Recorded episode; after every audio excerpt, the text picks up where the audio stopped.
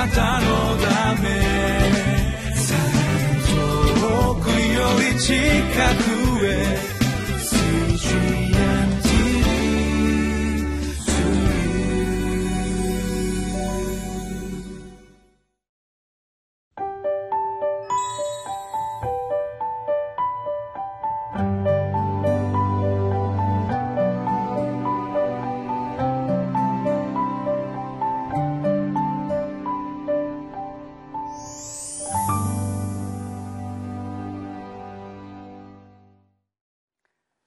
マヌエル堺キリスト教会の津田聡樹と申します。今日は12月3日クリスマスの月に入って3日目です。読む場所は詩編の23編多くの人に愛されている詩。そしてたくさんの歌たくさんのメロディーが今も作られて曲となっているそういう歌です。しかしこれが作られたのは今から3,000年も前のものです。つい30年前の歌でも夏メロと呼ばれてしまう中で3,000年も前の歌をしかも今私たちの必要な歌として生き生きと歌えるっていうことは素晴らしいことだと思います。それは3,000年前も今も生きておられる羊飼いなる私たちの主がおられるからではないでしょうか。さあ、えー、じっくりとみんなの大好きな詩編23編味わってまいりましょう。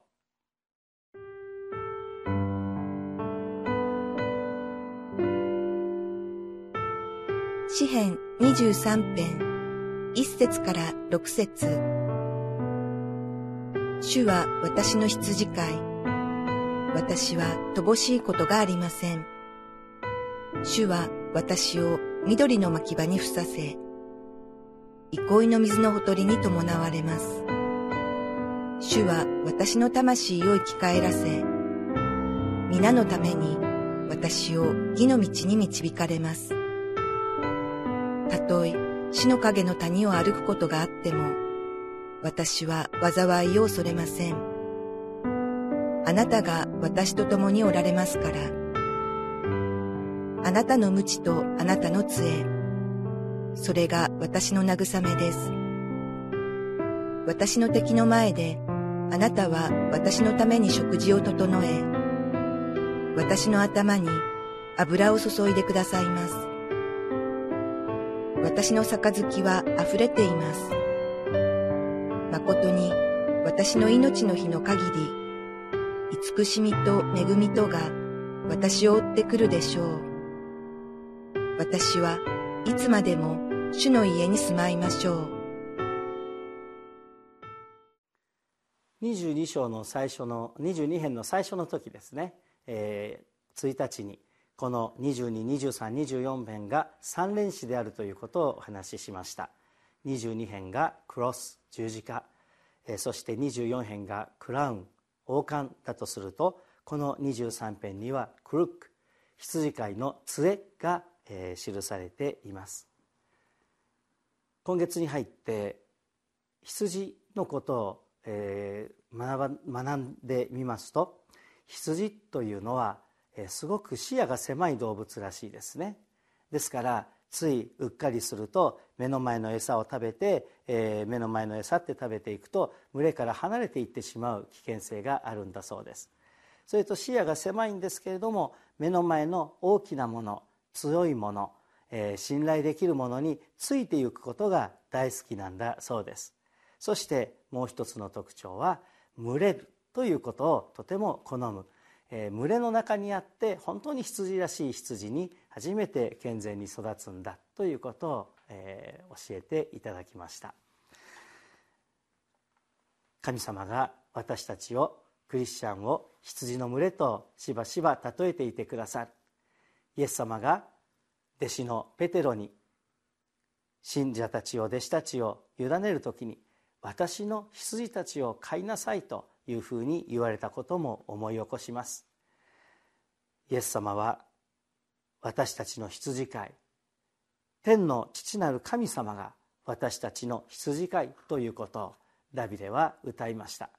ダビデ自身羊飼いの出身で王になった人です。ですから本当に彼は心からこの歌を自分の歌として歌ったことでありましょう。さて一節には「主は私の羊飼い私は乏しいことがありません」ということで始まっています。これはこの辺全体を一つにまとめた一言でまとめて言い表しているところの詩だと思います。具体的なことがその後に続いてまいりますのでそれを見てみましょう。2節には日常の必要に関して言われています。緑の牧場憩いの水のほとり。私たちはいろいろあれが食べたいこれが食べたい人間ほどいろんなものを食べるものはありません。あるいは冷たいものとそれから熱いものを食べるのも人間だけと言われています。まあ動物は火を起こすことができませんからあったかいものは食べられないんですね。しかし羊は本当に単純に一生の間草を食べ水を飲むだけで十分なんですね。で羊にとっては本当に十分な必要なものを羊飼いは導きそして与え一生の間、えー、良いところに導いてくださり満たし続けてくださるというのです。3節を見ると心と魂の必要に関して言われています。主は私の魂を生き返らせ皆のために私を義の道に導かれます。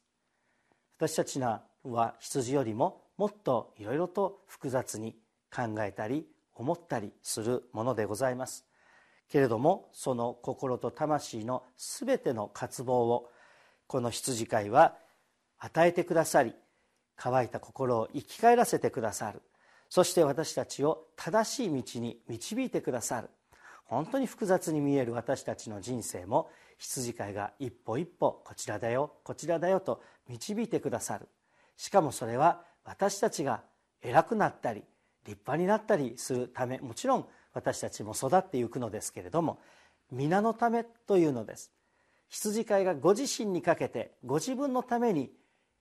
私たちを導いてくださるのですから決して間違えることはありません。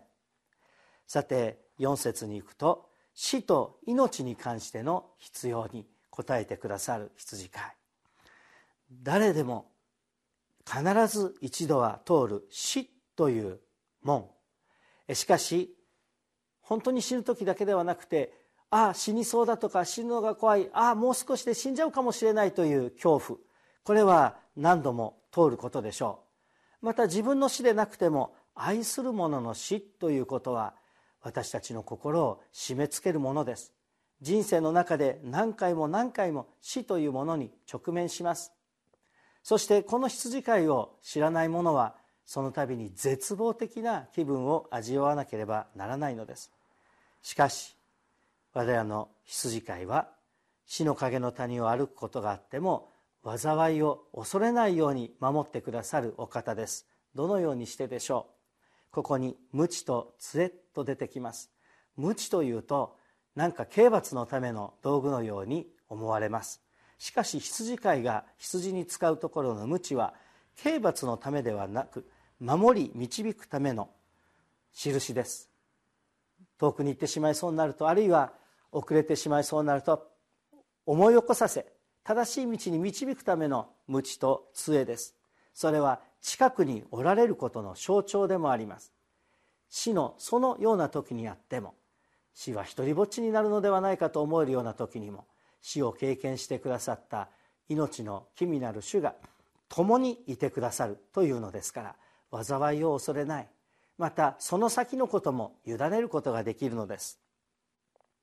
それから周囲との関係の中で満たしてくださる主の守りが五節にあります。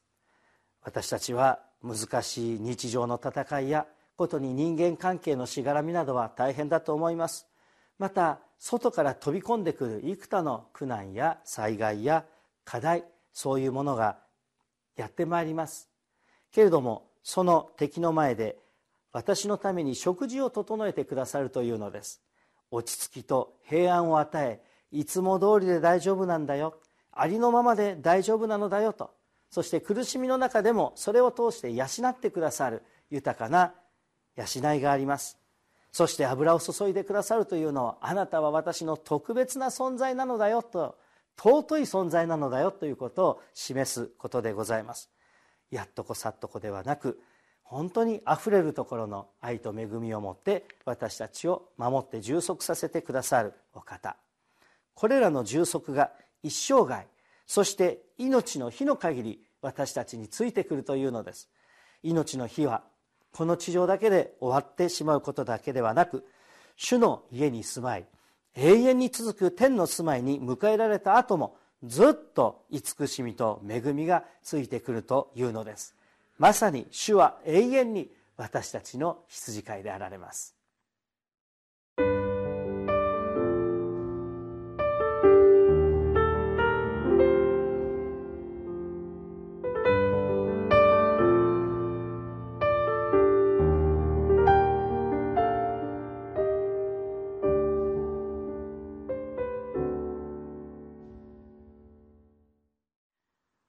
私たち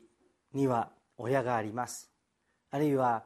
子供さんがおられる方もありましょう。親となっている場合もあります。ずっとその成長を見守ってあげたい気持ちもありますけれどもずっと一緒にいられるわけではありません。ついこの間までちっちゃい可愛い子だったなと思える子供もあっという間に、えー、私の子供も就職して旅立って家を離れてしまいました。寂しい思いもいたします。また親にいつまでもいてもらいたいという子どもの側もそれは残念ながら、えー、それも叶えられるものではありません。どんなに信頼している人でもどんなに愛している人でも離れ離れにならなければならないのが人間です。けれども唯一イエス様だけは決して一生涯またその先までも永遠に離れないお方です。そういう意味でも私は乏しいことがないと言えるお方なのではないでしょうか。このお方こういうお方を人生でたったお一人のこのお方を知っておくということは私たちの命にあって人生にあって不可欠なものです。一言お祈りしましょう。主は私の羊飼いと心から歌えたダビデの信仰はなんと純粋なそして柔らかく素晴らしいものであったことでしょうか。また私たちにも同じ信仰を持つことができるように私が羊飼いである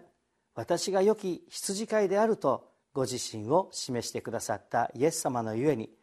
私たちも